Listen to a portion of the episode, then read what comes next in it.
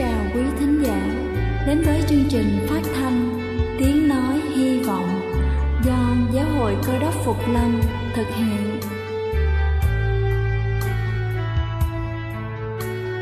Kính thưa quý vị, Đức Chúa Giêsu trước khi Ngài về trời đã ban cho các môn đệ của Ngài một điều răn mới, đó là họ phải yêu thương nhau như chính tình yêu mà Ngài đã dành cho họ Quả thật vậy thưa quý vị, tình yêu thương là một món quà vô giá mà Chúa đã ban cho nhân loại và đó cũng là thông điệp mà chúng tôi muốn gửi đến toàn thể quý vị. Nếu quý vị muốn tìm hiểu thêm về chương trình, về niềm tin hoặc muốn nghiên cứu về lời Chúa, xin quý vị gửi thư về chương trình phát thanh Tiếng Nói Hy Vọng, địa chỉ 224 Văn Đăng Lưu, phường 3, quận Phú Nhuận, thành phố Hồ Chí Minh hoặc gửi email cho chúng tôi theo địa chỉ tiếng nói hy vọng amogmail.com Ngoài ra, quý vị cũng có thể liên lạc với bất kỳ hội thánh cơ đốc Phục Lâm tại địa phương gần nhất. Xin chân thành cảm ơn và kính mời quý vị lắng nghe chương trình hôm nay.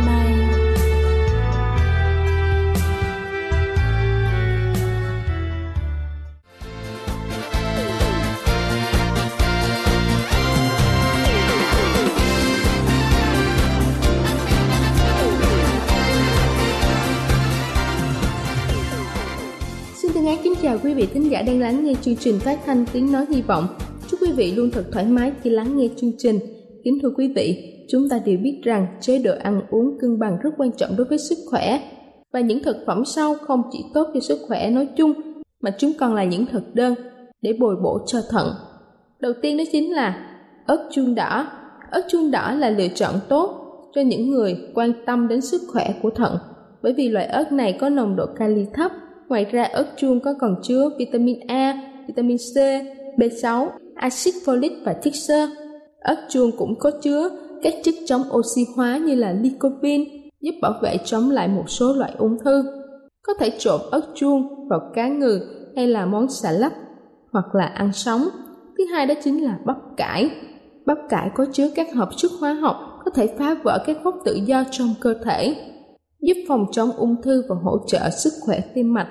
Bắp cải là thực phẩm rẻ tiền và là một món ăn tuyệt vời cho bữa ăn của chúng ta bởi bắp cải rất là giàu vitamin K và vitamin C, chất xơ, vitamin B6, axit folic nhưng lại có lượng kali thấp.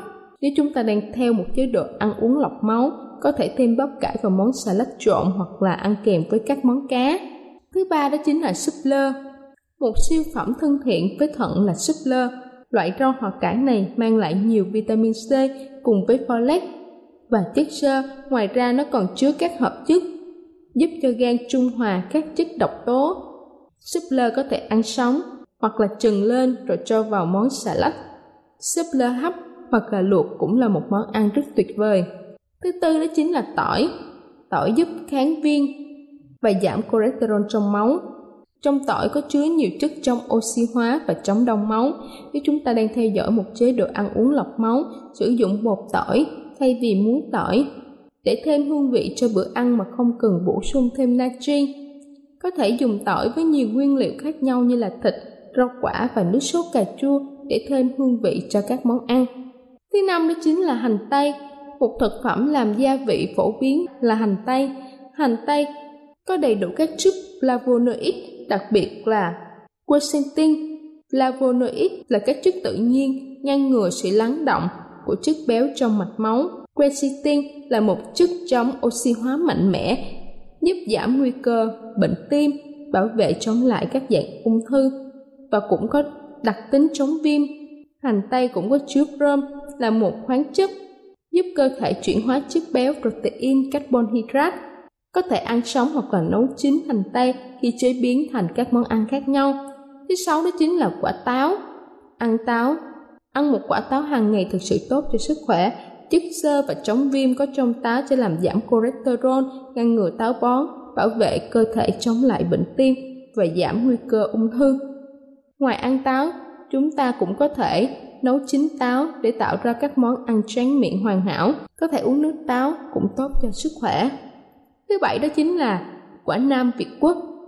Nam Việt Quốc là loại quả tuyệt vời trong việc ngăn ngừa nhiễm trùng đường tiết niệu vì loại quả này làm cho nước tiểu có tính axit hơn và giúp ngăn chặn vi khuẩn bám vào thành bàng quang.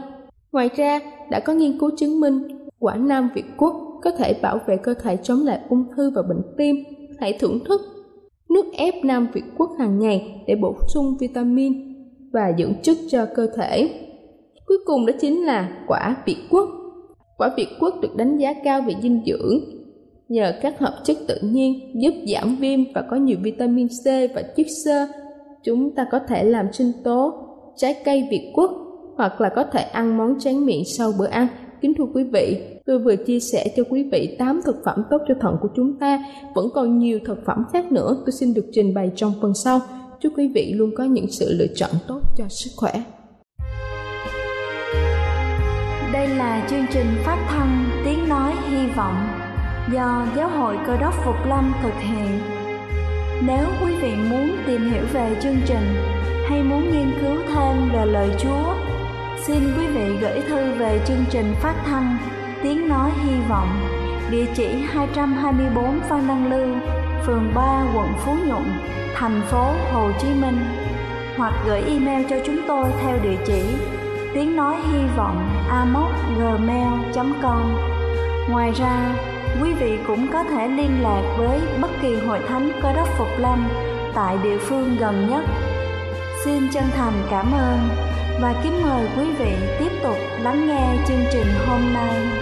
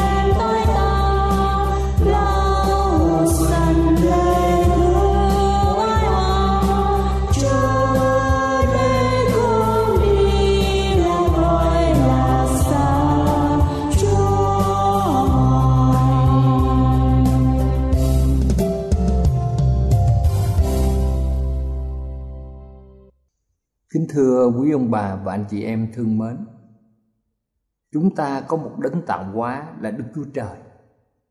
Ngài là đấng diệu kỳ. Ngài yêu thương chúng ta. Ngài quý mến chúng ta.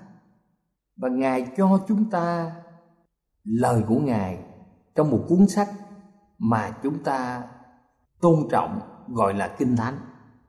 Các hội thánh ngợi khen chúa vì sự ban cho của ngài trên đời sống của chúng ta và trên hội thánh. Kính thưa quý ông bà chị em, có rất nhiều người khỏe mạnh ở trong cuộc đời, nhưng rồi có những người qua đời sau khi sống một thời gian ở trên thế gian. Và điều mà thế giới chúng ta lo lắng, điều mà mỗi người trong chúng ta thắc mắc sau khi chết, chúng ta đi về đâu? Chỉ có kinh thánh cho chúng ta một lời giải đáp rõ ràng. Trong chốt đoạn 14 câu 10 ghi như sau. Nhưng loài người chết thì nằm tại đó. Loài người tắt hơi thì đã đi đâu? Nếu loài người chết, có được sống lại chăng? Trong Kinh Thánh cho chúng ta biết, Nếu mà chúng ta qua đời thì chúng ta sẽ nằm ở tại mồ mả. Và câu Kinh Thánh này cũng cho chúng ta một tư tưởng quan trọng. Nếu một người tắt hơi, thì người đi đâu?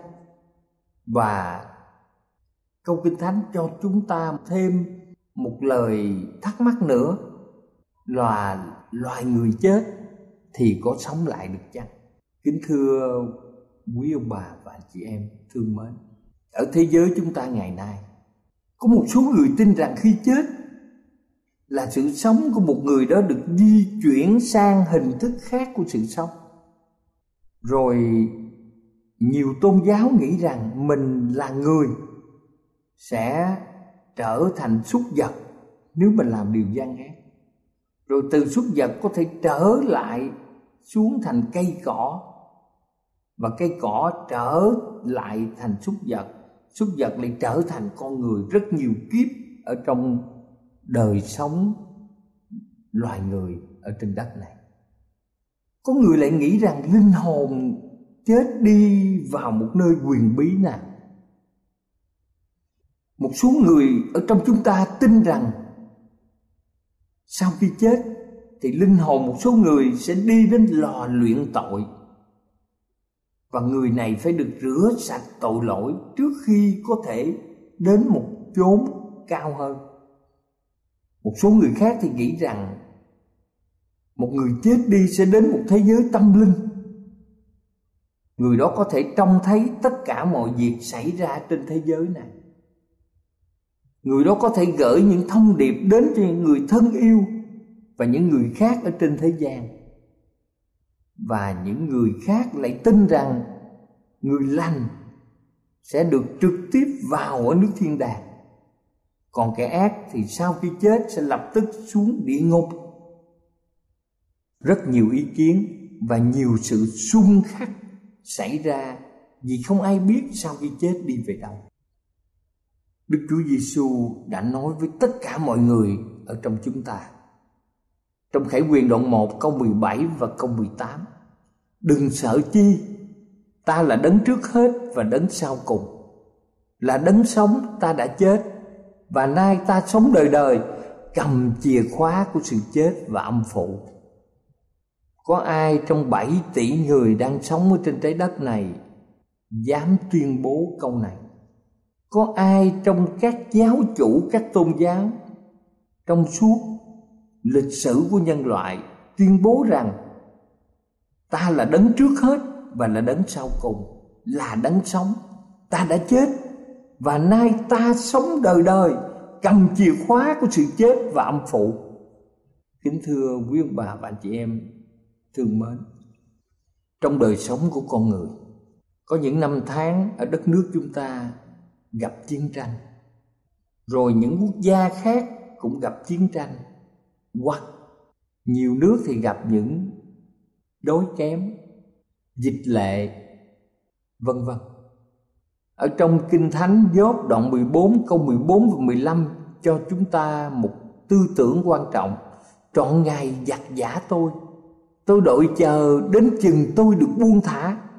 Chúa sẽ gọi tôi, Sẽ thưa lại. Dốt nói rằng ông sẽ đợi Ngài Ở trong đất cát. Cho đến khi Đức Chúa Trời ban cho ông một sự thay đổi, Ông đợi đến lúc mà ông nghe tiếng phán của Đức Chúa Trời gọi ông, Lúc bây giờ ông sẽ sống lại, Sẽ đáp lời Đức Chúa Trời hằng sống. Dốt sẽ chờ bao lâu? Ông sẽ chờ cho đến thời kỳ đã định, lúc mà Đức Chúa Giêsu phục lâm. Trong sách Ê-sai đoạn 26 câu 19 Kinh Thánh viết như sau, Những kẻ chết của Ngài sẽ sống. Lời hứa này dựa trên căn bản quan trọng Trong một Cô Rinh Tô đoạn 15 câu 22 nói rằng Như trong Adam mọi người đều chết Thì cũng một lẽ ấy trong đấng Christ mọi người đều sẽ sống lại. Khi chúng ta tin Đức Chúa Giêsu, đấng quyền năng sẽ cho chúng ta được sống đời đời khi Ngài khoác cho chúng ta chiếc áo công bình. Ê-sai đoạn 26 câu 19 đây là kinh thánh Cụ ước cho biết rằng Những kẻ chết của Ngài sẽ sống. Tất cả chúng ta đều là con cháu của Adam, Tổ tiên của chúng ta. Adam đã di truyền cho chúng ta tội lỗi Trong một bản chất hư nát. Trong Adam, mọi người tuyệt vọng. Nhưng trong Đức Chúa Giêsu chúng ta có một niềm tin son sắc. Và khi chúng ta so sánh giống như Job đã nói cho chúng ta trong Job đoạn 4 câu 17 loài người hay chết, há công bình hơn Đức Chúa Trời sao? Như vậy là loài người không thể công bình hơn Đức Chúa Trời toàn năng. Ở trong một Timôthê đoạn 1 câu 17 Kinh Thánh viết rằng, về nơi vua đời đời, không hề hư nát, không thấy được, tức là Đức Chúa Trời có một mà thôi. Một lần nữa thì Kinh Thánh đã khẳng định một cách rõ ràng trong một Timôthê đoạn 6 câu 15 và câu 16 vua của các vua, chúa của các chúa, một mình Ngài có sự không hề chết. Đáng lý loài người được nhận lãnh một thân xác bất tử, không hề hư nát đã ban cho chúng ta. Nhưng mà chính loài người đã vi phạm và tội lỗi vào ở trong thế gian chúng ta để cho loài người phải chết không phải là một kế hoạch của Đức Chúa Trời. Sự chết là công việc của kẻ thù chính là sa tăng đây là hậu quả của một sự không dân lời của Adam và Eva. Đức Chúa Trời không thể làm gì khác hơn vì họ đã vi phạm. Ngài tuyên bố sự chết trải qua trên họ Và họ phải rời Eden, Ngôi vườn xinh đẹp của họ. Đức Chúa Trời đã bảo cùng loài người, tiền công của tội lỗi, Hình phạt của sự không dân lời là gì? Kính thưa quý ông bà chị em, là sự chết. Ai trong chúng ta rồi cũng sẽ trải qua sự chết. Sách Ezechiel đoạn 13 câu 4 nói rằng, linh hồn nào phạm tội đều sẽ chết. Ezechiel đoạn 13 câu 4 kinh thánh của ước cho thấy rõ ràng, Linh hồn nào phạm tội đều sẽ chết như vậy không thể có một linh hồn giấc dưỡng rài đây mai đó. Kinh thánh không nói rằng loài người sẽ tiếp tục tồn tại ở một nơi nào khác, trong một hình thức khác. Kinh thánh không nói rằng linh hồn nào phạm tội thì sẽ sống ở trong một thế giới tâm linh, hoặc ở thiên đàng, hoặc ở lò luyện tội, hoặc ở âm phủ, hoặc ở địa ngục. Kinh Thánh ghi lại rằng, Trong sáng thế ký đoạn 2 câu 7 ghi rằng Diêu va Đức Chúa Trời bèn lấy bụi đất, Nắng lên hình người. Loài người chúng ta đã được Đức Chúa Trời Tạo tác một cách khéo léo. Bằng bụi đất, Ngài dựng nên Tổ tiên của chúng ta. Và chúng ta thấy rằng trong sáng thế ký đoạn 2 câu 7 nói rằng, Và Đức Chúa Trời hà sanh khí vào lỗ mũi thì người trở nên một loài sanh linh. Đây là một câu chuyện lạ lùng. Loài người là gì? Là bụi đất, cộng thêm hơi thở của sự sống từ đức chúa trời. Chúng ta nhìn bóng đèn. Bóng đèn mà cộng với dòng điện thì sẽ cho ra ánh sáng. Như vậy, cho chúng ta hiểu rằng khi đức chúa trời tạo dựng và sanh ra sự sống trong loài người, ngài lấy bụi đất thêm vào hơi thở của sự sống và loài người trở nên một loài sanh linh và chúng ta xem điều gì xảy ra cho loài người khi điều kiện sống này bị thất bại và trong sách truyền đạo đoạn 12 câu 7 ghi rằng và bụi tro trở vào đất y nguyên cũ và thần linh trở về nơi Đức Chúa Trời là đấng đã ban nó. Đây là điều xảy ra khi người bị chết, thân xác được tạo bởi bụi đất sẽ trở về với bụi đất. Như vậy chúng ta thấy rõ ràng một loài sanh linh mà không còn hơi thở của sự sống sẽ là một linh hồn chết. Số người hỏi rằng, nếu tâm linh trở về với Đức Chúa Trời thì đó có phải là người với Đức Chúa Trời không? Trong sách Gióp đoạn 27 câu 3 cho chúng ta biết Hãy hơi thở tôi còn ở mình tôi và sanh khí của Đức Chúa Trời còn ở trong lỗ mũi tôi. Sanh khí là gì? Kinh Thánh nói sanh khí cũng tương tự là hơi thở. Gióp đã dùng chữ hơi thở của tôi và sanh khí của Đức Chúa Trời trong mũi của loài người cùng một cách. Đó là chữ đồng nghĩa. Trong sách Thi Thiên 146 câu 4 đã cho chúng ta biết một cách rõ ràng. Hơi thở tắt đi, loài người bèn trở về bụi đất mình. Trong ngày đó, các mưu mô nó liền mất đi như vậy thì hơi thở tắt đi, loài người trở về với bụi đất. Và những suy nghĩ, những sáng tạo, những đau khổ và những mưu kế sẽ mất đi. Giống như lúc nãy chúng ta có ví dụ, ánh sáng phát ra từ cây đèn. Nếu mà dòng điện được cắt thì chúng ta thấy rằng dòng điện được tách rời khỏi bóng đèn. Nhưng sẽ không tồn tại ánh sáng. Cũng một thể ấy, đức chúa trời lấy lại hơi thở của ngài. Trí óc chúng ta ngừng nhiệm vụ, thân thể bất động và trở về với bụi đất. Thân thể bất động và chúng ta sẽ trở về với bụi đất. Truyền đạo đoạn 9 câu 5 và câu 6 nói như sau, kẻ chết không biết chi hết, sự yêu, sự ghét sự ganh gỗ của họ thải đều tan mất từ lâu. Họ chẳng còn có phần nào dưới mặt trời. Và thậm chí trong sách thi thiên đoạn 115 câu 7 còn cho chúng ta biết rằng kẻ chết không ca ngợi Đức Giêsu va ngay cả tín đồ, những người thường xuyên ca ngợi Chúa, ngày mà họ qua đời họ cũng sẽ không bao giờ ca ngợi Chúa được. Trong sách Esai đoạn 38 câu 18 còn cho chúng ta hiểu một cách rõ ràng hơn nữa, sự chết chẳng tôn vinh ngài được.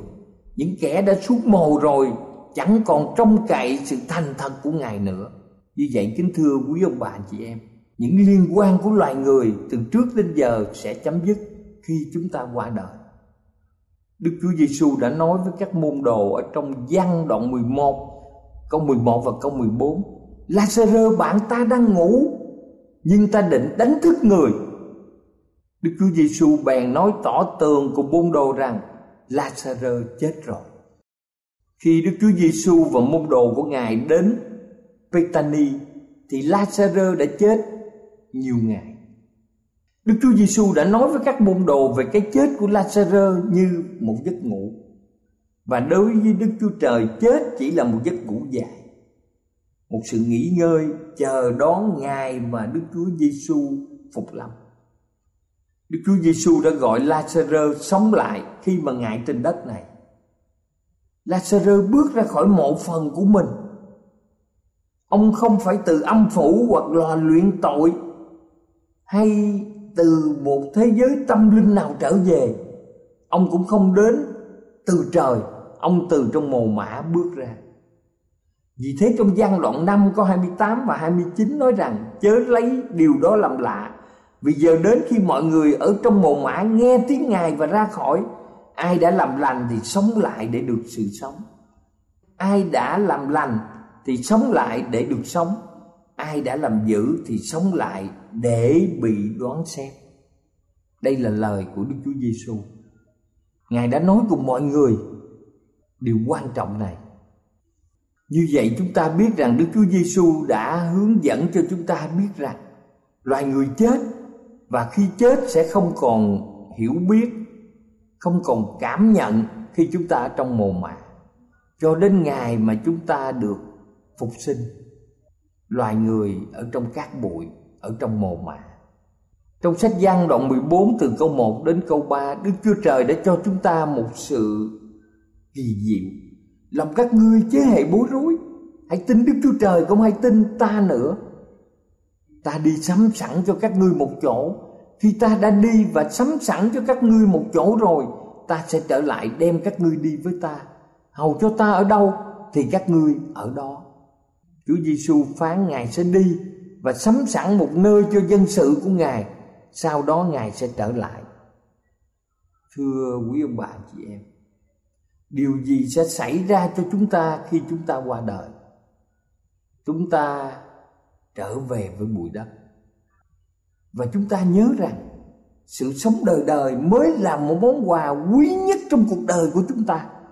Khi một người qua đời thì tất cả bằng cấp của họ trong suốt cuộc đời sẽ để lại. Tất cả những giấy chứng nhận quyền sử dụng đất và nhà sẽ bỏ lại. Tất cả những đồng tiền, những thỏi vàng sẽ bỏ lại ở trong văn đoạn 5 từ câu 1 đến câu 12 cho chúng ta biết sự sống đời đời là một món quà quan trọng của Đức Chúa Trời ban cho chúng ta. Kinh Thánh viết rằng chừng ấy là Đức Chúa Trời sẽ ban sự sống đời đời cho chúng ta và sự sống ấy ở trong con Ngài. Ai có Đức Chúa Con thì có sự sống, ai không có con Đức Chúa Trời thì không có sự sống. Thưa quý vị, ai có Đức Chúa Con thì có sự sống. Mà ai không có con của Đức Chúa Trời, tức là Đức Chúa Giêsu thì không có sự sống. Cho nên chúng ta hôm nay có giao đời sống của chúng ta cho Ngài hay không? Đức Chúa Giêsu có làm chủ đời sống của tất cả chúng ta hay không? Cách duy nhất để chúng ta nhận lãnh sự sống đời đời ở trong tương lai là chúng ta được sanh lại ở trong dương quốc của Đức Chúa Giêsu. Đức Chúa Giêsu là Đức Chúa Trời. Đức Chúa Giêsu là đấng toàn năng. Ngài sẽ làm lòng chúng ta sạch tội, Mà không có ai có thể xóa tội chúng ta được ngoài đấng toàn năng. Đức Chúa Giêsu có quyền năng, Có thể làm được ngay bây giờ. Ngài không ép buộc một người nào, Ngài cho chúng ta có quyền tự do lựa chọn. Chúng ta đi theo Ngài. Ngài sẽ thay đổi cuộc đời chúng ta, Ngài sẽ đổi mới cuộc đời chúng ta. Và mỗi người chúng ta sẽ quyết định số phận của mình. Ngài là đấng yêu thương chúng ta. Đức Chúa Trời mời gọi chúng ta. Mọi người chúng ta hãy cầu xin với Chúa. Lại Chúa. Chúng con tiếp nhận Ngài. Chúng con tin tưởng vào Ngài. Xin Ngài hãy nhận con. Xin Ngài hãy ban phước và giúp đỡ cuộc đời của con. Chúng con cảm đội ơn Chúa. Xin nhân danh Thánh Chúa Giêsu cơ đốc Amen Cầu Chúa ban phước mà gìn giữ tất cả như bạn bạn